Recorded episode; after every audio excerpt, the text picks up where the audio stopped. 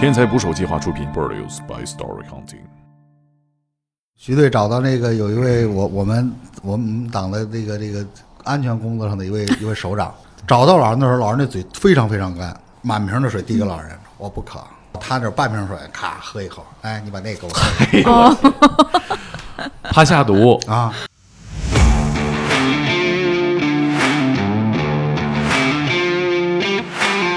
这个病到底什么样人会得上阿尔茨海默？一个是有遗传因素像，我像我这样，像这样的，苏队急于培养一部分年轻人，要为二十年后为自己 做准备。像这些老人，他晚上怎么过呀？迷。最最后背着手拎着笤我帚，说您这两天都干嘛去了？打扫地球来着。 这就为什么说这太意外了！装装着面包说：“阿姨，您吃口面包。”我不饿，嚼一口，老太太看着咽下去。啊哎，呦我的天，咬嘴里还不行，得咽下去。对，你这太吐了呀！太仔细了。啊回来路过一个水果摊儿，孙子说：“奶奶，我想吃香蕉。”奶奶说：“行，拴着老头儿了啊！”结完账一回头，孙子告诉奶奶：“爷往前走，公交车站。”老太太撒腿如飞就追。老头儿的小妹妹来给我提供了一个消息，说我们家原来特别穷，这个事儿没跟我们家的第二代说过。他们家没房，住在永定河上的一个破船上，四十多公里以外，看见一个远处背着小孩书包的老人正在跳沙哇坑。他这是穿越了，穿越了。回来的时候，孙子，我这辈子也不吃香蕉了。请点击订阅我的播客，拜托了。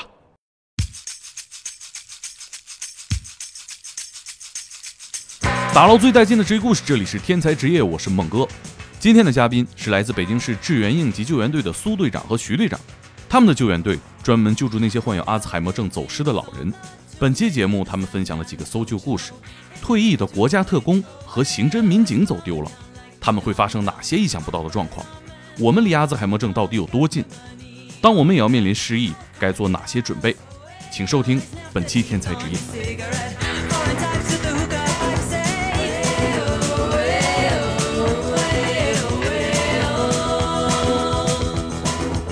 Walk like an Egyptian. 这个老爷子呢，八十九岁了，是铁道兵，嗯，转业。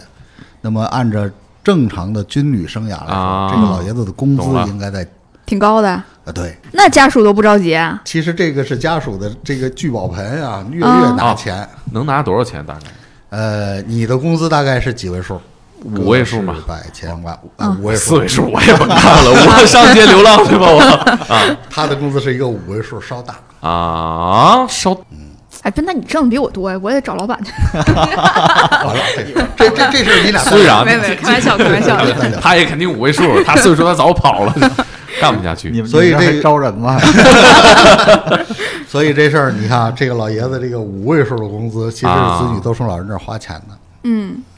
这咱不都那是不着急。对啊呀？然后别说这个不着急，我俩有过一起，我俩当时就想马沿脱了，把这小子摁摁沟里揍一顿，比这还气人比吗？这还气人。呃，老爷子是咱们抗美援朝的一个英雄。啊，然后这个老头儿跟儿子呢住一个楼，儿子住楼上，老爹住楼下，也是一天来给老爹做一回饭。老爹呢是隔天被邻居发现没回来，然后嘿通知儿子丢了。我们在问情况的时候啊，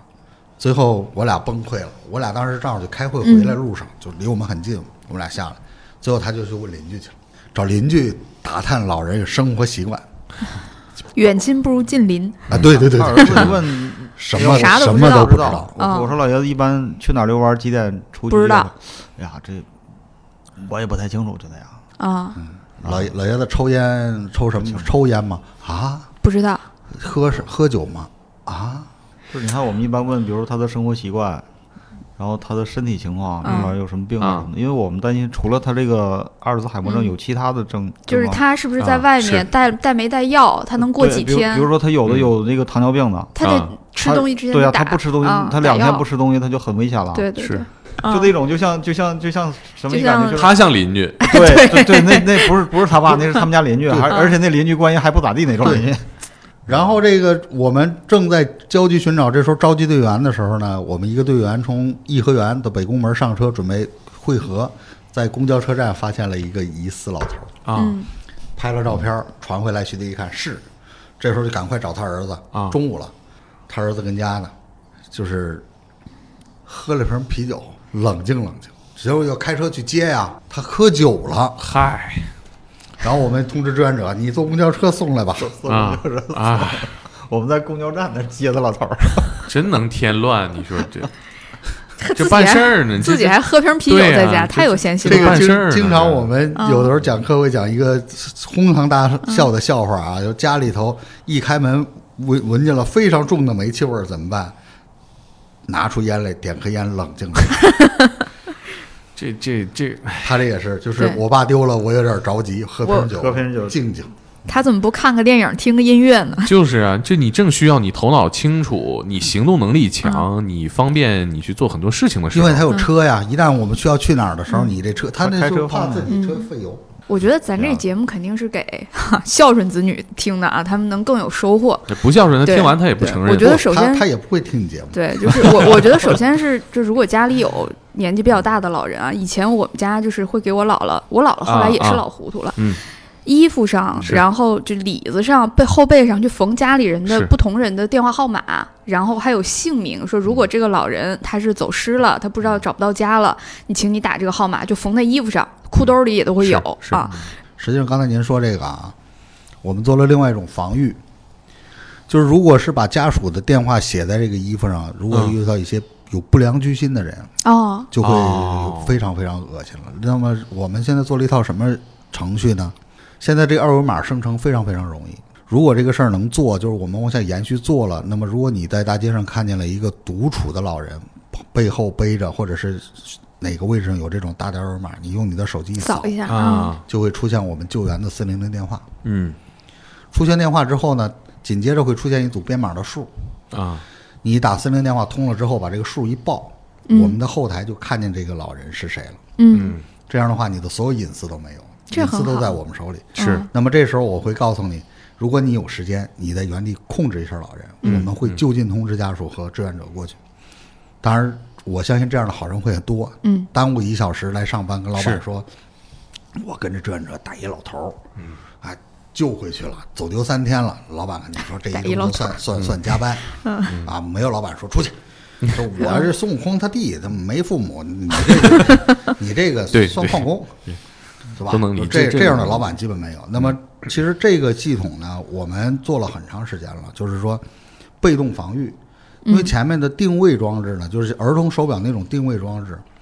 它是正常人给正常人设计的，对嗯，那么很多功能不是适合老人，对，对吧？他老人没法玩。对但是这个表呢，刚才你说的那个老人晕倒这个有一项特别大的功能，如果要是听我们节目里头有的有高科技能力的企业研发这个东西，实际上是能防范老人的。那么是什么呢？这个手表上就几个功能，第一个功能是血氧功能，就是能一小时、两小时测一次血氧。嗯，人的血氧呢低于九十五就属于半昏迷状态，啊低过九十就昏迷了。嗯，那么如果这个这个带电这个这个机器的带电时间能超过一个月，这个能测血氧。如果跟我们合作，我们有后台，我们看见这个老人的血氧低过九十五了，我迅速通知家属，嗯，然后我们会通知附近的救志愿志愿者，跟家属一起去打开老人的门送医院。这样的话，避免很多悲剧。嗯但是这个有一前提，就是第一是带电时间长，必须在一个月以上，超长待机啊，超长待机。第嗯现在有二，现在我们市面上这些手表大概待机情况怎么样？有人号称能有一周，我们试过有五天，别动它啊！你你你别玩儿，你玩儿一会儿就没电了，你就别动它，搁这儿五天。啊我们曾经有一个不是我们的志愿者，也是北京的一个应急志愿者，他姥姥就这个病，啊他给他姥姥买了一定位器，俩人上班去了。下班的时候发现姥姥不在，啪一定位，老人在苹果园地铁站开车奔着去，在开的路上，没电了，老人的定位器没电了，啊！然后给我打电话，怎么办？我说凉吧，赶快往苹果园开，然后把苹果园画一大圈围上。他说我离苹果园开车四十分钟，我就通知我苹果园的志愿者，我说快，你们谁离得离得近？我们有一志愿者离得非常近，他就苹果园地铁站的职工嗯，出来了，那太方便了，给我打电话，老大找着了，逮着了。哎呦，然后我说好悬咱们吓唬吓唬他。 然后四十分钟开车到开车到了，说这，然后那志愿者搁那站着，说那你姥姥没有？正哭呢， 老太太自己没藏住出来了，啊咱咱这儿呢，逮着其实那就如果要不是我们有志愿嗯者，就大家就这个人很多，就嗯就就。但是如果我我那志愿者要不在苹果园儿，嗯，对吧？那这对事也找不对着。还有一个那就是我们认识他姥姥啊，啊，就是就不认识这事儿，因为还有就是这种有得这种病的人呢，很多会非常封闭自己。嗯我没朋友了。嗯就是如果你朋友很多都认识老人，其实为什么我们说家属一直在徐队在提家属，看监控去，第一天、第二天、第三天，我们不认识这个老人，如果没有家属在，对对，看不家属就一人儿，嗯，俩地方需要看监控，那疯了，只能在路边坐着，一点招儿没有。嗯，咱咱说个孝顺的，说这个孝顺洗一洗，这个，先说你那起哈，那个扫扫那个，我这我这还有扫扫地球那个，扫扫打扫打扫地球，呃，这个老这个对吧这个打打儿扫两天地球，对，这个儿子呢是咱们领导干部，啊挂挂纸去，挂职去了。就是听到妻子说父亲走失，拿着秘书给的北上的车票，用一种焦急的心情上了高铁，因为他那他那城市没有飞机场。到了北京之后，看见一群同事和一群不知名的志愿者在非常焦急的在帮自己找父亲。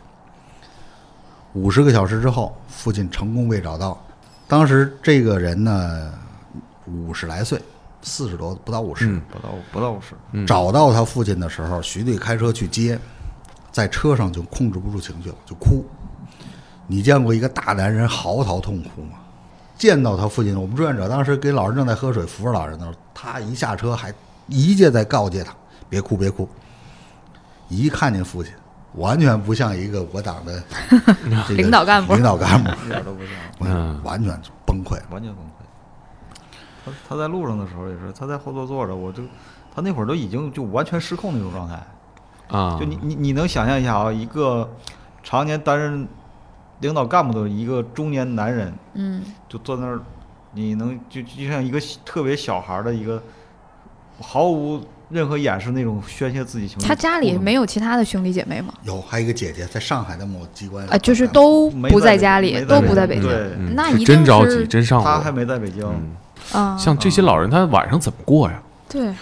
这个老人特别神，这最后是个迷最 最后看监控的时候，他孙子背着手拎着笤帚，戴着帽子什么，从这过街那个家里头好些同事啊说这不是不是没帽子没帽子，最后确认这老头捡了一笤帚，这笤帚当在当这儿拐 杖，不不不是扫地球呢，打扫地哦嗯球。我当时第一时间到那儿问他的时候，我我我我说我说您这两天都干嘛去了？嗯打扫地球来着。 他就为什么说他就是说一直就说打扫地球来，打扫两天地球。这爷爷咋回事地 儿？大扫把就是这在哪儿领的这任务？这捡捡捡的捡的，捡的，就扫上地了，啊，就对主要是你没想到老人还你会没乔装打扮你没自己嗯想，到他那样，你知道吗？这太意外了。啊，你你是就是凭你的这个想象，你是想不出他要做这个就事是儿。这些，我跟你说，就是所有找到的老人啊，只要我在现场的时候，我肯定会问，比怎如么说过的是吧？说，阿姨，你这两天去哪儿了？啊，我哪儿也没去啊，我昨天还开会来着呢。嗯记差了，然后还有的就是，我说你昨晚住哪儿了？我住的酒店呀。不是你没钱没身份证怎么住的酒店呀？那他别人能住就得让我住，我就住的酒店。糊涂了吗？其实他是在大街上待着的，他根本就没有住酒店，他就是想当然。嗯，你说你怎么走这么老远啊？你你你晚上都去哪儿了？我没没干什么呀，就是所有的他这个过程，因为我们每次要总结经验，要和家属沟对，通，是，嗯，他中间这个过程没人知道，这成迷了，对，对，就是家属也不知道，家属一问他，嗯他跟嗯回答我们是一样的。我我昨天没干什么去，嗯但你嗯没想到是老人还能说给自己乔装打扮一番，还戴个帽子，他他捡着东西啊，他那捡个那笤方上帚那大侠不就是吗？那对大侠捡捡吗着装备你了，在路上监控里可能家属都认不出来了，是吗？，对对啊，就是我们房山的一个阿姨，一个奶奶，这个我们把她当做大侠啊，就是太难了她这个从房山嗯这个走到了走到了城里，走到了南边那个那那叫六里桥那边六六里桥那边哎那呀，这边那叫啥可桥不？近 呐、这这也这有二三十公里嗯不止，不止，啊她那从房个山过去捡了一个大纸壳儿，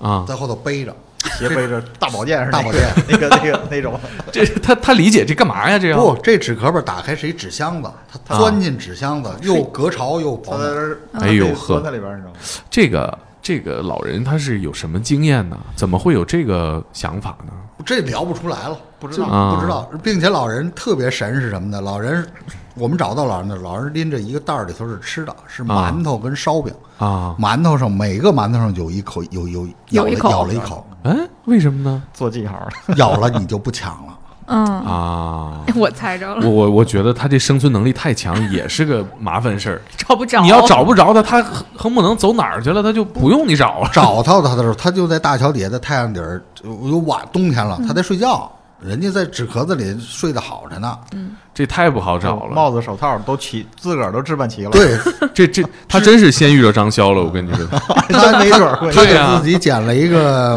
毛线帽子，呃，三只手套一样，另外一只手套一样，一边带着两只，拎着一袋吃的，这生存能力真挺强。非常强。老太太悠悠哉悠哉，并且我们在问老人情况的时候，邻居给我们了非常多的可靠消息啊而家属就别聊了，除了女儿很孝顺之外，俩儿子。哎呀，那个派出所那所长说：“妈的，他要在我这个辖区呢，我天天让他给我这打扫卫生来。”这么我们气人在我们在派出所查监控，啊十一点半了。我们那个派出所那个所长特别配合，我们在我们的民警、我们的救援队队员可以随时进去跟民警各种沟通，跟监控室看。嗯，十一点半了，民警过来跟所长说：“哎，老大，刚才出去一个，是不是给他们买吃的去了啊，？” 所长说：“那是家属， 说这志愿者都跟这儿穿着马甲呢，你们傻呀？说这没马甲的是家属。”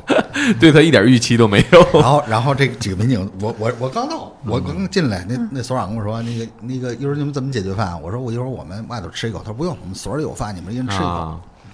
然后那民警还说你不用，一会儿他就给买回来。然后这所长说咱们打赌啊，一百一百块钱的， 就拿监控看这看这哥们儿看这家属去哪儿了是吗？ 自己吃去了，家属开车回家了，回家了，吃完饭睡一觉，然太后精致。那民警输一百块钱，然后没让他输钱啊，嗯就让他负责从派出所打完饭给我们前的几个队员，派出所给送饭。嗯后来派出所那那所长说，这个他妈好像是这几个人的爹丢了对，他是看热闹了。然后那个找着这个老太太的时候呢，就邻居告诉我们，老太太生存能力特别强，老太太嗯捡烟屁抽，啊，嚯，小区里头所有半截烟他都捡，都最捡大的一个爱好。这这也打扫地球呢，打扫这地个球。嗯，第二一个呢，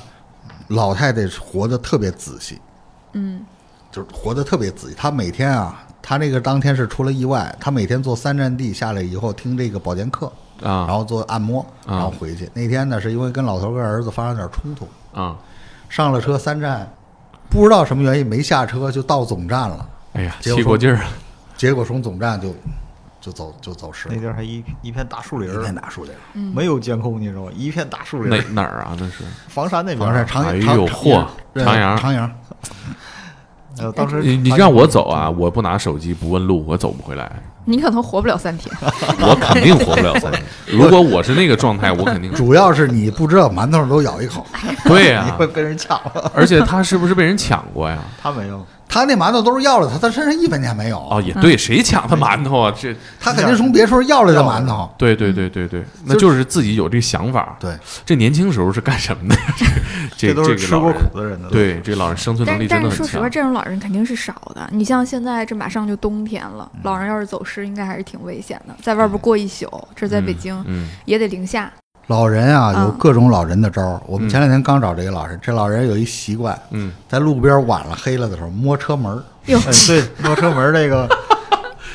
有有的是不小心就嗯，没对，锁我没，了锁我是吧钥钥匙放车里，我就没带走，那一拉就开啊。嗯然后对他就在车里睡，然哦，后车里头有半瓶儿的水啊什么的，啊喝了喝一口。第二天早上给悄悄关上车哎门呦，又走，天哪，这 个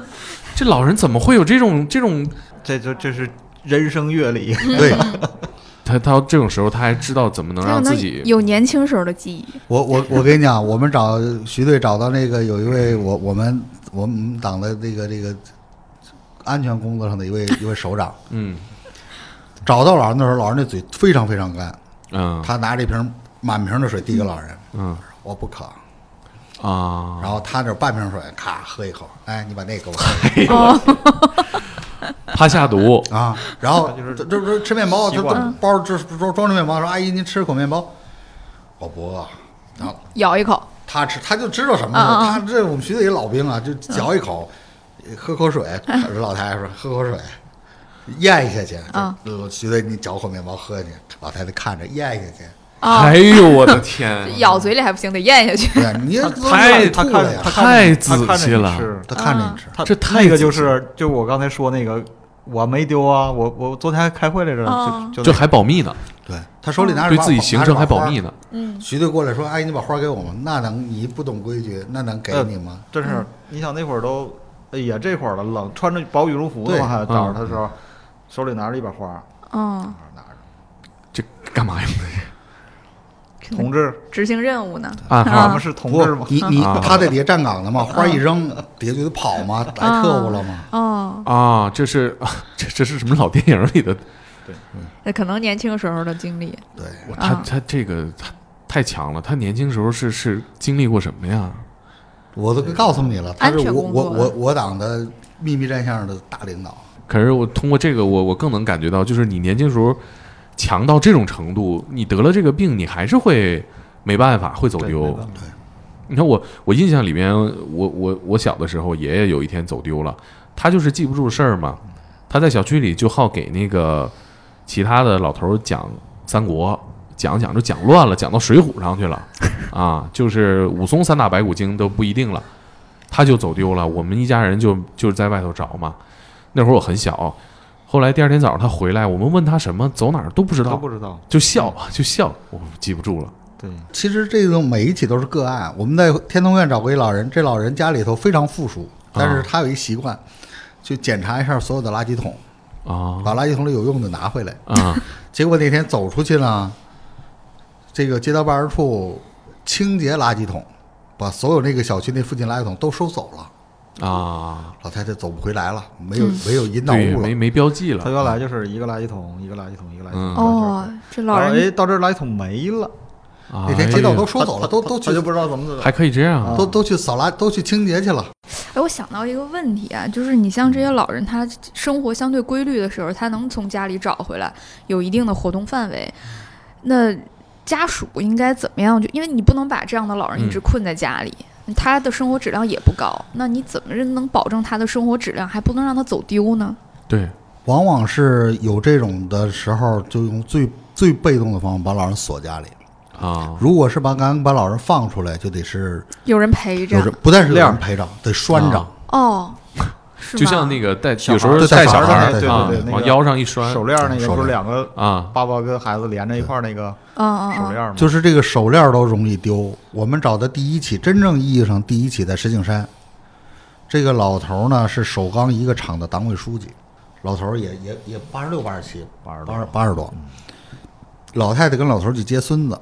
从学校给孙子接完，老头儿背着孙子的书包。领着孙子回来，路过一个水果摊儿，孙子说：“奶奶，我想吃香蕉。”奶奶说：“行。”就拴着老头儿呢啊，买完香蕉，孙香蕉递给孙子去结账，老头儿没了，把手撒开了，老哦头儿那站着，去结完账一回头，孙子告诉奶奶，爷爷往前走了，特别近，三四十米拐弯三四十米就公交车站，老太太撒腿如飞就追，那也八十的老太太了，撒腿如飞也没咱 快。拐个弯一看没有，哟赶快打电话，就家里一打，他们家人特别多。啊，我们当时那好多人北京那是找老人也疯了，那一起得有三四百志愿者在前线。啊，人海战术排了好几天，最后他是老头儿的小妹妹来，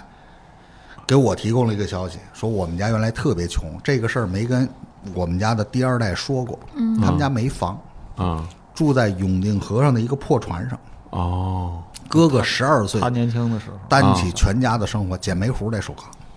那时候不叫首钢，不是钢铁厂捡煤糊，嗯。所以我们因为家里特别穷这事儿是没跟儿子们说过，我们咱家里特别，嗯穷，但是他那些弟弟妹妹们对这大哥特别孝顺。啊，结果这个妹妹一说出这事儿来，我们就决定，咱们看看老头儿是不是奔河边儿去了。因为当时一点儿、啊熟悉我们当时是一点儿没有没有没有现在现、现在就不没那么存多在经了。验的那会儿，嗯沿着河两岸四十多公里以外，看见一个远处背着小孩书包的老人正在跳沙坑。啊他在啊，他在永德河岸上，不全是沙坑嘛，一啊个个那还挺危险的呀。找找船呢，嗯，嗨，找回来了，哇，他这是穿越了，穿越了。他又回去找他，他 他就是记着他年轻对以前的时候的事儿，近期的对记忆他记不住。你要说问他说，说阿姨你早上吃的什么呀？记不住了。记不住了，呀，你说你小时候他小时候那些事嗯儿记得特别清楚、啊，嗯是，就全全是他那样还得问你呢，我传哪儿去？回来的时候，孙子，我这辈子也不吃香蕉了。啊 孙 子，好好多孙都子是长我我心们。那个双井儿那年有一期也是，跟他女儿去，他女儿带他出去逛街，就在那个路边儿说买瓶矿泉水儿，嗯，买矿泉水儿交钱，一回头，妈没了。哎呀，就就就那么快，就一转身的事儿，就好多都是。就真得我加小我心现哈。在特别理解对您说的这个得拴，要不说嗯那个说有什么办法，说你得定位器也好，怎么怎么样也好，那都是补救的办法。那个都是走失以后了。对，嗯，最好别其丢。实很多，你看刚才苏队说，你给他关在家里，关在家里就是我们见到的啊，换门锁的多少多少家了，关在家里，他自己开着门儿出去了。出去了哦现在他们都换电指纹锁指纹锁，这个人脸识别锁，啊 不录他的，哦嗯哦不录他的指纹和这个面部识别，他出不去。哦，那老人天天在他家里，开开门他就出去，这你就找不着。憋这着个也不挺光是在家里啊，我前几天我们刚给我小学同学的妈找着了，这个他们家就换了锁了，现在是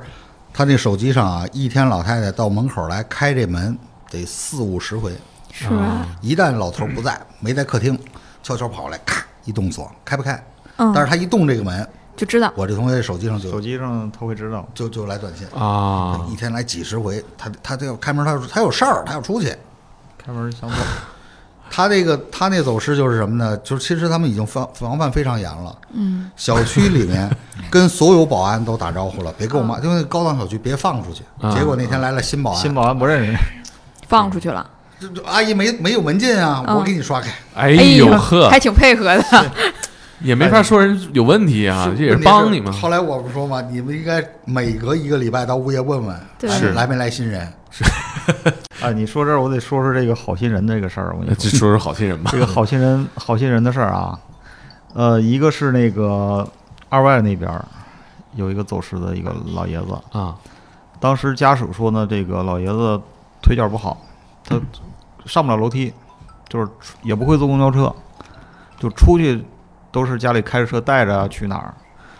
然后他当时走失的时候呢，是搭了一条秋裤，嗯秋裤在脖子上围着，啊，秋裤在脖子上，啊像围脖一样，这保个暖吗？不，这个裤腰在后背，一个腿儿在前面，穿了一一个腿儿跟知青年一样个 穿了一只棉拖鞋，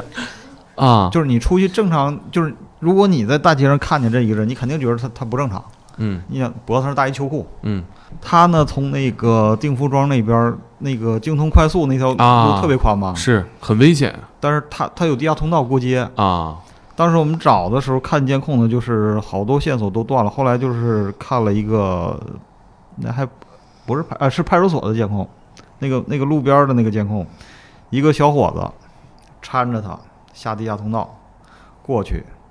又给他扶上来。那地下通道那一边儿呢是一个公交站，给他放在公交站上，然后还跟他说了几句话。嗯，小伙子很高兴的走了， 做了个好事儿，做了个好事儿。扶然后老人过马路对了。扶扶扶老人过马路了，然后这个老爷子从那边上了公交车了，完了，奔通县去了对对，那方向那差的就远了啊。然后到通县呢，他又换了公交车了，换了公交车，这个公交车是环线，就啊，是转一圈儿到这儿，下下车下完人之后再往前开一点儿就是起点，是，又转一圈儿回来嗯，他坐了五六圈儿在那儿。哎哎呦，呀，就当时我们在看监控啊，这下车了，应该下车了，按理说他应该去别地方了吧？对啊呀我就看周边监控，看没有，没有，没有，这怎么办？后来实在没没办法了，我说回头继续看这个监控，看监控，他往前走走走，又上车了，就转圈儿转圈儿转圈儿。哎，这公交的同事没觉得公交上有好人，嗯，如果这个有但凡有好人的时候，问一句，这老人就被就其实找大出家来还对是啊对这个事儿不敏感，我觉就得是对嗯别人家的老人不关心。他是对关心是什么？刚才我为什么又说好心嗯人这个事儿呢？这个好心人呢是，他觉得我是帮助他了，对但实际上他是、这个老人状况他是不正常的。对其实你可能你多问一下，对对说您去哪儿啊或者什么，你住哪儿？他因为他不知道他住在哪儿，啊你问他他答不上来，肯定都是有问题的。到我时觉候得咱还们是帮还他是报警啊，或者还怎是么对样老之类的人比较漠视吧。你要对说他觉得哎，我给你送到地方，啊或者你打听路，我们还有一个那个到西关的。这嗯个老人就是他老家是县城，就县城一般有西关呀、什么这啊种地名嘛。对对对，他在北京之后呢，就是找习惯，他说的是老家的那个习惯，惯结果是给他拉到昌平习惯去了。啊，这个这个小伙子早上早上送货一小货车，他在这个主路上走，嗯人家停车就哎问他，嗯，他说上西 关，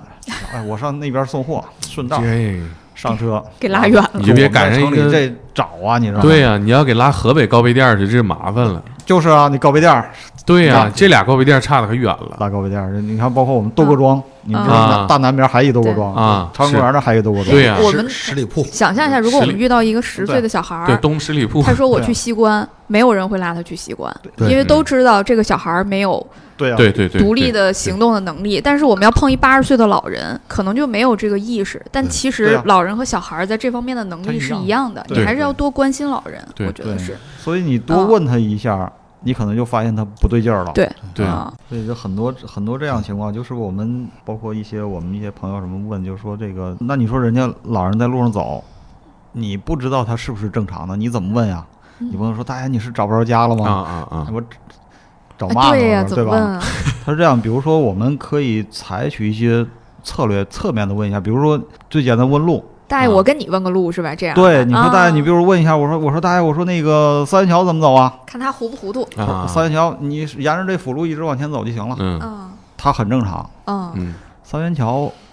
要么他不知道，他可能说嗯：“哎呦，我不是这儿的，我也不太熟。嗯”他会，那你问问别人吧，或者嗯怎么样？这是你就知道他是正常的了。嗯嗯如果他说：“哎呦，这哪儿啊嗯？”，或者说你觉得他回答的不太靠谱，或者我问他这儿是哪儿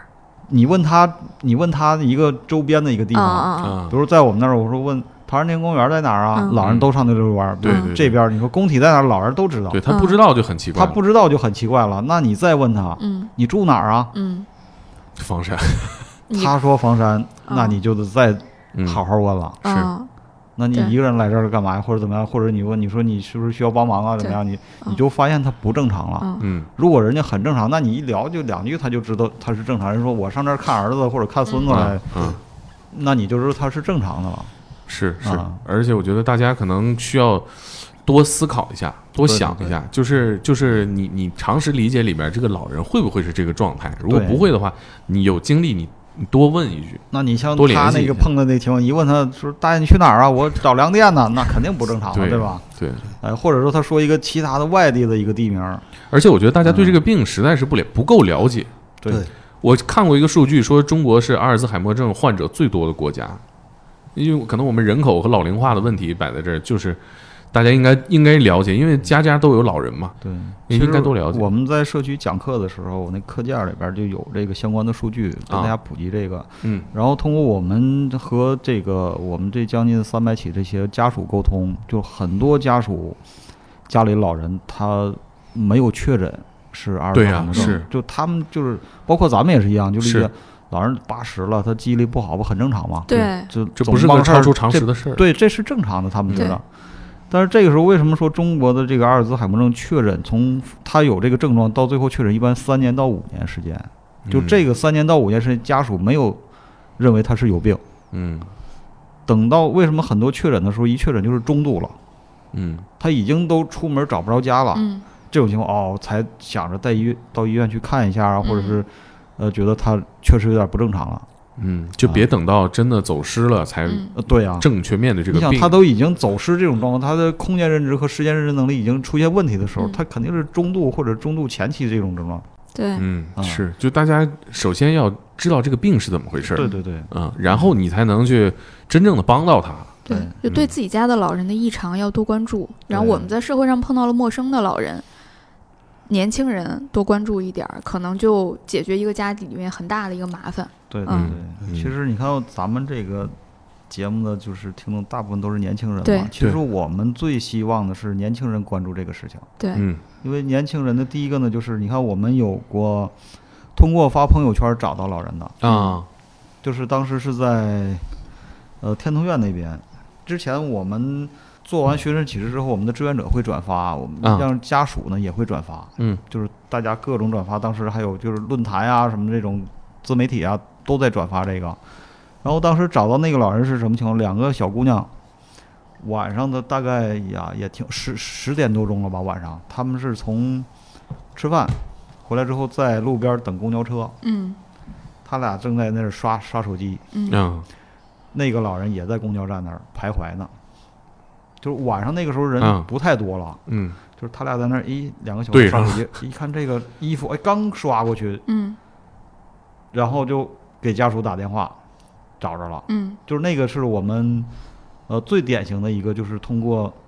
朋友圈儿、通过自媒体找到的。那比如说我们现在年轻人有这个意愿，想当志愿者，想加入咱们这个队伍，他该怎么做呢？或者说满足什么样的条件呢？呃，这个是这样，就是说我们这个寻人的志愿者呢，他没有什么特殊的这个要求，他不像我们，你看山地救援也好，或者地震救援，他对你的体力、对你的专业技能，他会有要求，嗯嗯那个就不是一般人都能干的。嗯呃，寻人志愿者，只要你有意愿有意 愿、有热心、有时间，嗯你就可以。是以这个群联系吗？对我们是这样，这个我们在志愿北京上，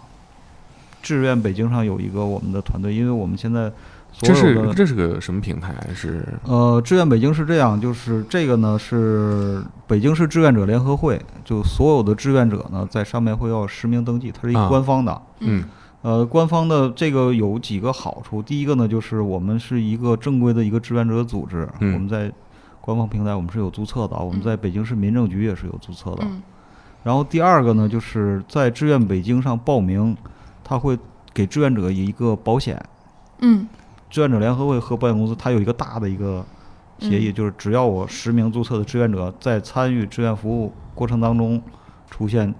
这些意外情况，他这个保险是负责的。嗯嗯另外一个是什么呢？就是我们在志愿北京上呢，会记录大家的服务时长，嗯啊就是你参加多少多少小时的志愿服务，嗯它是会有一个记录。嗯它比如说现在呃够一千五百小时，你会你可以参加评选北京市五星级志愿者，嗯啊哎，所以这些呢，就是我们在志愿北京上可以参加我们的团队，嗯嗯在网上搜“志愿北京”，在嗯官网上我们有北京市志愿应急服务总队嗯加入我们这个团队，然后我们会定期在这上面发布项目，嗯大家报名就可以了。就其实这是一个非常有价值的事儿，我觉得，嗯，大家可以尝试一下，呃就是去关注一下，一定会比你刷抖音爽。哎我没们错在其他的城市有跟我们类似的组织吗？嗯，现在是这样，其他城市现在是很多地方都有救援队，嗯有救援队呢，就是呃，不是专一或者是啊把这专个作门为儿重点的。哦明白比如说，很多救援队他把水域搜救嗯或者山地搜救作为重点，嗯啊，但是这种事故呢概率不是那么大。比如嗯咱们北京说每年山上走失的，他嗯每年可能就几起嗯啊，或者十对几起这样，对而不且是常态，不吧是常态化对嗯，而且现在救援队说实话来讲也越来越多。那平时当时我们前身也是在做山地救援，啊，嗯就是后来为什么转型在这一块儿呢？就是山地救援呢，现在越来越多队伍参与，嗯嗯多我们也不多，少我们也不少。其实啊还是一个啊老人是一个社会边缘群体，对，就没而有且人关而且注这他。一个呢，就是很多救援队呢之前也参与过，也在做，但是嗯为什么没坚持下去呢？因为这个是这样，就是我之前也讲过，就是这个事儿呢是一个很枯燥的事儿，嗯，就是你可能在马路边上一待待一天。一一代代一天，你是要不断的在走。而且这里边呢，没有什么英雄，嗯对对他不像山地救援说，或者地震救援说，哎呀，我把这人找着了，啊，嗯，我把他抬到山下，嗯或我把他从废墟里救出来了，对，我是英雄，各种嗯，闪光灯会来的，嗯对吧？嗯。嗯嗯，这个没有，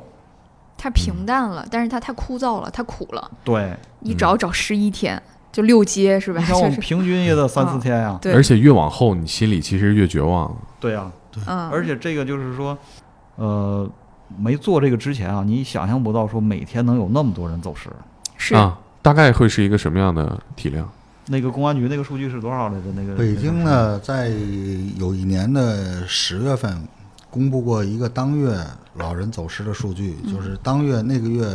当月走失老人五百九十七起，在北京太市多了北，京市哦，北京市城六区。太多了，啊，还是只只是城六区对，然后当月找到老人三十五起，啊、死亡三十起，哎其呦他的这个五百多老头老太太还在还在街上玩儿。只是这一个月内的统嗯一计嗯个月，对也就是说到下个月，这个数字还不一定怎么样。那下个月还有下个月走失的，然后会对还会累加那些没找着的。而且其实这个这个数据死亡的和找到的数字一样，真的挺让人揪心的。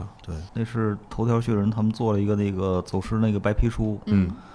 呃，一年全国啊，全国一年是五十万，嗯，这阿尔兹海默症的走失的。就是我一直说对老人的重视不够啊，其实我挺有体会的，就是。呃，我之前有一个医生的作者，他就给我讲过，说在医院里面抢救老人的和抢救家里的中年人的哈，这个它是不一样的。有一个他们他们，呃，他跟他导师之间会有一个观念叫家庭本位主义，就是刚刚也联想到您说的一些山地救援什么的。你比如说家里面一个中坚力量是，一个中年人走失了，那肯定是对家里边损失很大的，对嗯那肯定是举全家之力啊，就是去找。但是为什么那么多人会放弃老人？就老人在家里面嗯，贡献率不大了。这是一个实际情况，对确实是这样。实际情对况你因可为能考虑到说我家庭的支出或者什么，这这个跟在医院抢救老人是对一呀样的同样啊，你说啊这个抢救这老人要花两百万，啊。你抢对救一个是小孩儿两百万，那抢肯抢救对啊对是老人这两个百万，我琢磨琢磨，在人类社会对肯定是这样，嗯，对很多人你想抢救过来了之后已经八十了，对，嗯而且还能我有几年？我其更好实的人我自己的感觉就是，大家对老人的看待，就是小时候总听一句话是“家有一老，如有一宝”嘛。对对，就这句话从哪儿来的？其实我我我觉得最早理解是，老人有很多的生活经验和阅历，有很多的建议给你。嗯但是我爷爷奶奶去世之后啊，我最大的感触就是，有一个老人，你这个家族就很紧密。对，老人不在了，家族就松散了，你们没有一个聚在一起嗯这的个。这个这个他他有一句话，我我们找老人的时候有一句话啊，这个老是家家里有这老人啊，这个整个这家就这个核，老人是核，嗯对，这个核在这个整个家族就在。其实对是这样，就是说，你看，我家里我父亲也早就没了，就我母亲，就是每年过年的时候，我整个我妹啊，我们家啊，就是围着老人这个整个这个一起过年，是一个家族。嗯，然后有一年我母亲呢上海南岛去玩儿去了，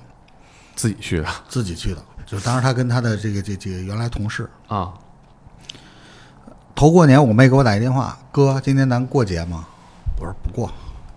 啊，为啥不过节呢？就是你上我家来，就你来，你们家来，我上你家去不对，我是哥，嗯算了，不过了。那么往往就是这样，就是如果老母亲没了，其实兄妹之间这个感情的纽带就没了。是再好，也就是他有事儿了，哥，我有啥事儿。但是随着年龄增大，你这哥也没啥用。另外，老人一保呢是这样的，其实往往老人的生活阅历和经验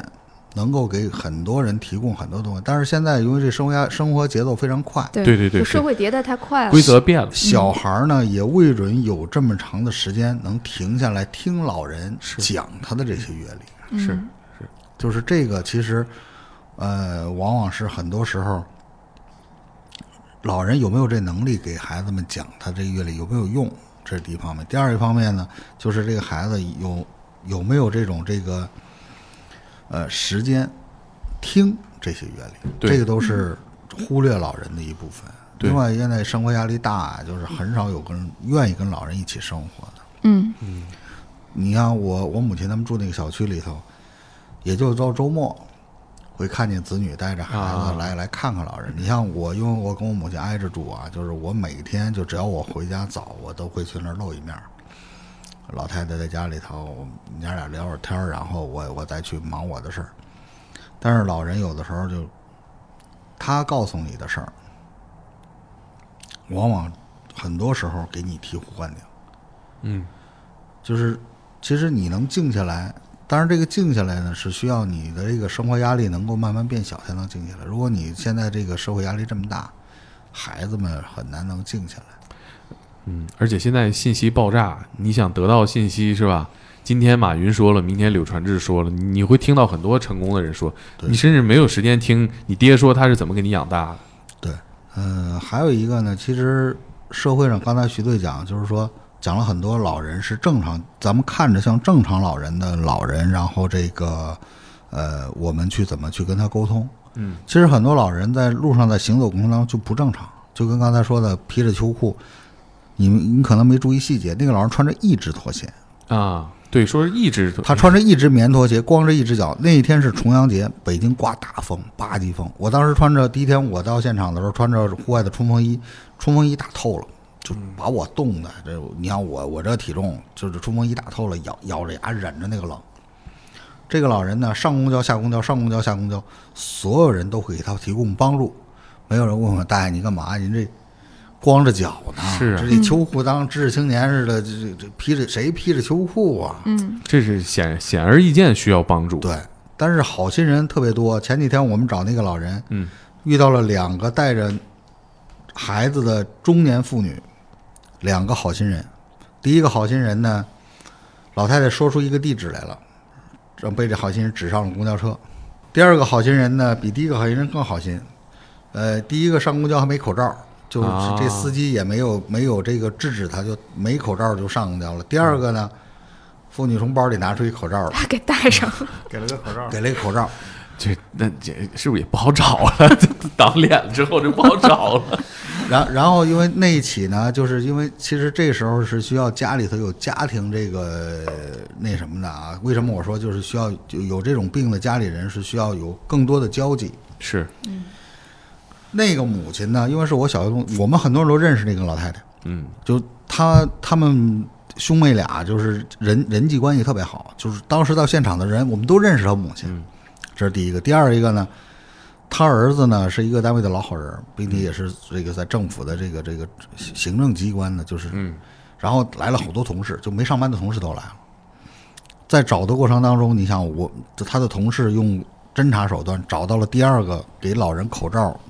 扶老人上公交车的这个人，嗯找到这个女的家里了，敲门，派出所民警什么都跟着，就当然他们自己就是民警，嗯，问你跟老太太说啥了，给这个妇女吓嗯得，吓着了。警警察都上门了。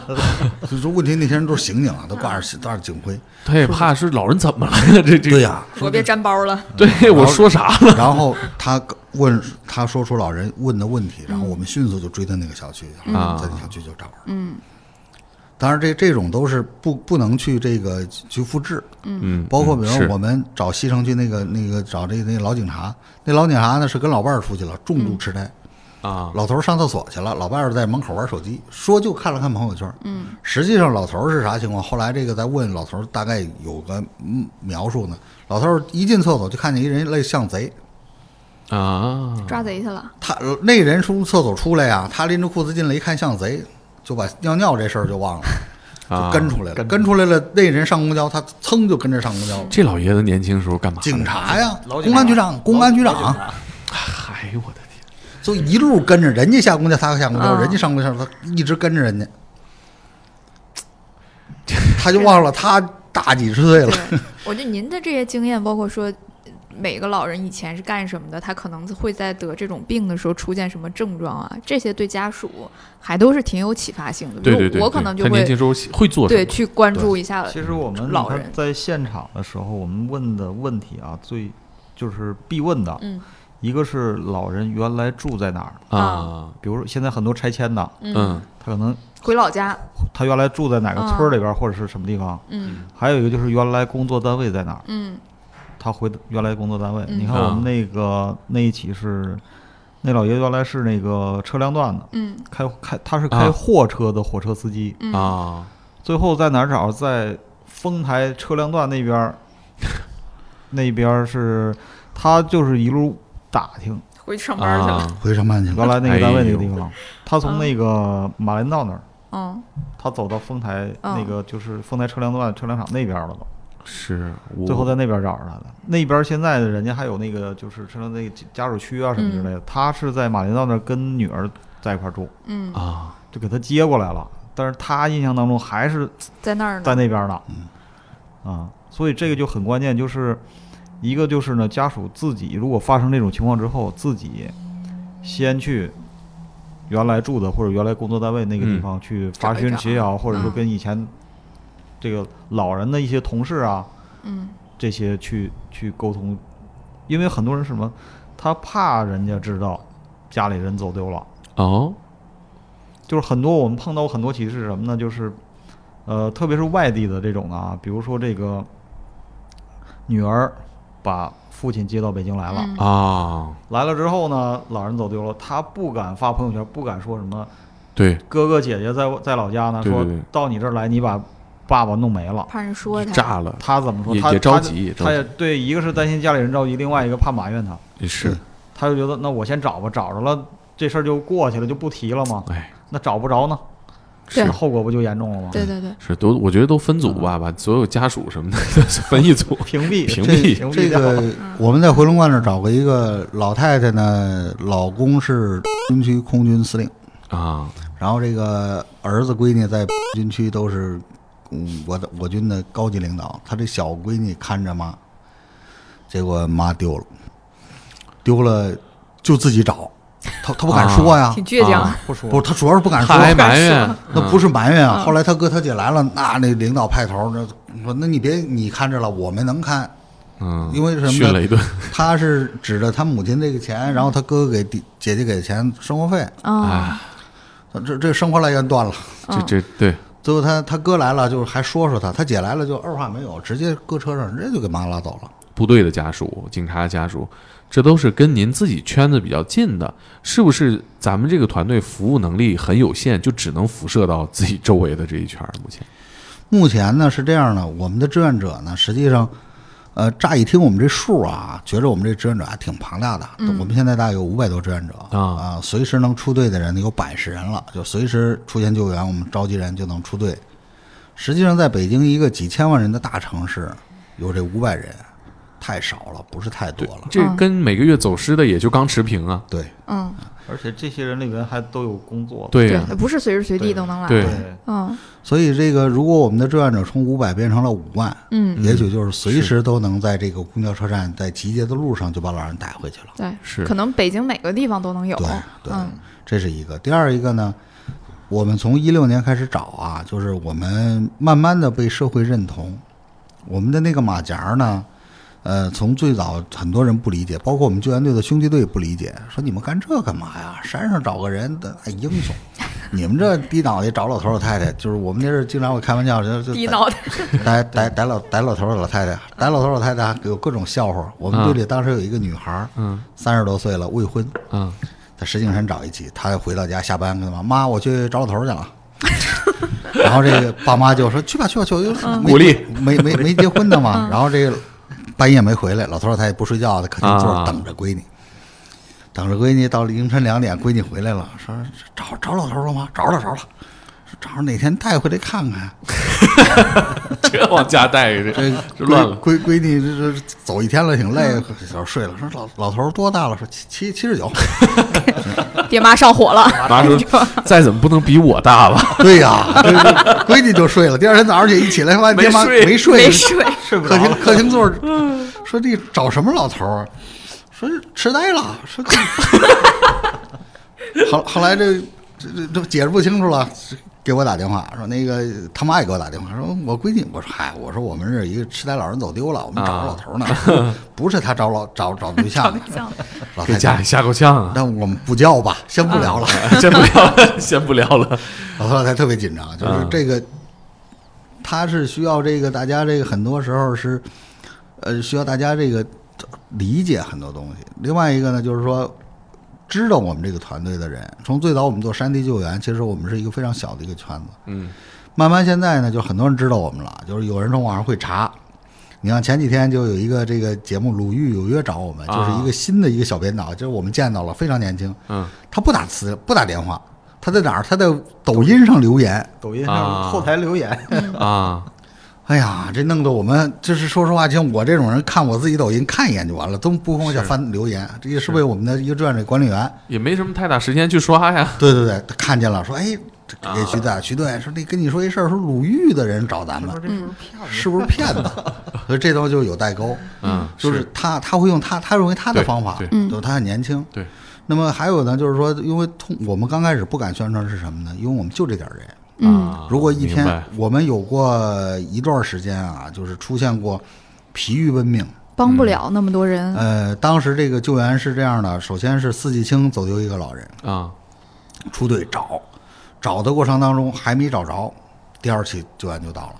分出一半人奔第二起，然后这波人第二第一起继续分析，第二起找的过程当中，第三起就到了。啊，支援不了那么多是救援行动。对是因为嗯最开始的时候，我们刚一开始的时候，就是没人知道我们，我们那会儿也没有四零零电话了，就是我们主动给家属打电话，嗯，就是我们在，因为我们最开始的呃头条薛仁的时候，他一成立的时候跟我们就我们一直合作到现在，嗯我们双方合作的特别好。然后他那儿一发这个寻人启事，会通报我们，我们会看到之后，我们主动给家属打电话。啊那会儿就跟人解释我们是干嘛啊的，我啊们是志愿者。啊然后家属说：“你们收钱 吗？”我们收钱我们不收钱，我们连水都不喝，饭都不吃。啊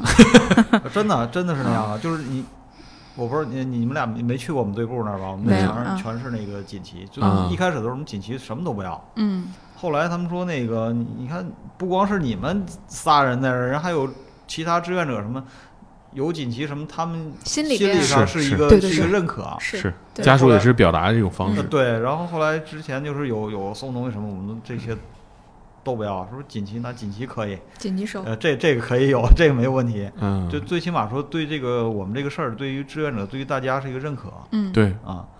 然后后后来就是我们慢慢的有了经验，我们做总结，然后整理这些这相关的经验，我们会有这个志愿者的培训，呃，需要干什么，我是们几级响应，各个分工，每个岗位需要干什么，嗯呃，这些逐渐的会有了。包括现在你看，我们到现场需要有家属签字确认，就是我们有一个家属告知书，嗯这里边就会提到我们这是公益项目，任何人不得以任何借口跟家属收费收啊好处，这这是明确的，告知他啊一定要告知。到现在现场指挥会有这一个表儿，告知你是什么情况，然后家属又有什么义务，你要如实的向我们描述老人的情况，嗯你不能隐瞒。有的嗯根本就不是老年痴呆症，是抑郁症。哦离家出走的，我们碰到好多回。他他他不说呀，他一说抑郁症自己离家出走了，要有自杀倾向了，那我们也没有办法。嗯，他他这是另一嗯套事情了，另另另一个方法，另一条路子了，跟这个是完全不一样的。对，就是为什么说我们把这个我们的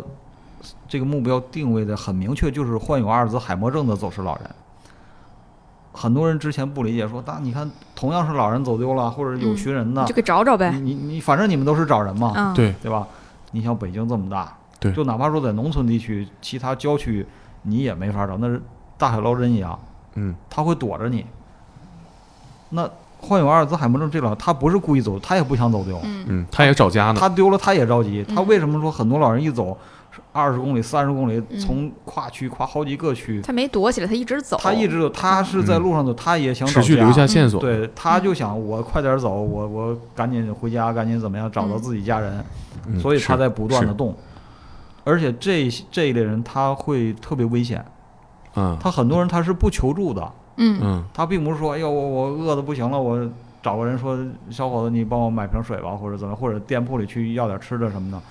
这种很少。所以我们就最后明确，我们本身能力有限，我不能什么人都管，有针对性，只针对这一类我们能嗯做好。我嗯们积累我们的经验，让更多的人知道我们的经验。是这个病到底什么样人会得上阿尔兹海默 症？一个是有遗传因素，这个就是像我像我这样的，像这样像这样的苏队 家里家里，所以苏队急于培养一一部分年轻人， 然后为二十年后为 自己做为自己准做备准备的。我这这我说是瞎开玩笑啊！假如苏队要是走丢，我觉得这些志愿者也好找，这都个太个熟我们了。都集体关机。我爷爷也也也是这个阿尔茨海默症，那我是不是也有一定几率呃，是有几率的。我们找过的，你看，大学教授有患这个病的做过，啊人大的教授，嗯清华的教授，清华的教授，这跟你你知识不相和干，你知识不相干，并不是说你学，其实这个学历高呢，它相对来说会降低一些风险，但嗯并不代表你完全不得这个病。对对对嗯，嗯，是然后你看，我们找到没有文化的嗯也有，嗯这个做生意的身价很高的嗯也有，我今天觉得我我患阿尔兹海默症的概率可能还挺高，这样早早做准备。早做准备对，对怎么准备？对，这个准备你看啊，我这个我我女儿苏队和都这想个过了我 哎我这个考虑好我我考我虑好我队里头另外一个发起人的儿子，啊就是这个都成为我们的预备队长，哎培养接培班养人，下一代培养这个，培养这个传帮带了，咱们就就二代， 就二代，就二代，救对援救援的二代，就援就二二代，代，嗯，大家一起吧，就是在把它变成一个社会的事儿，让大家都能认同和关注。嗯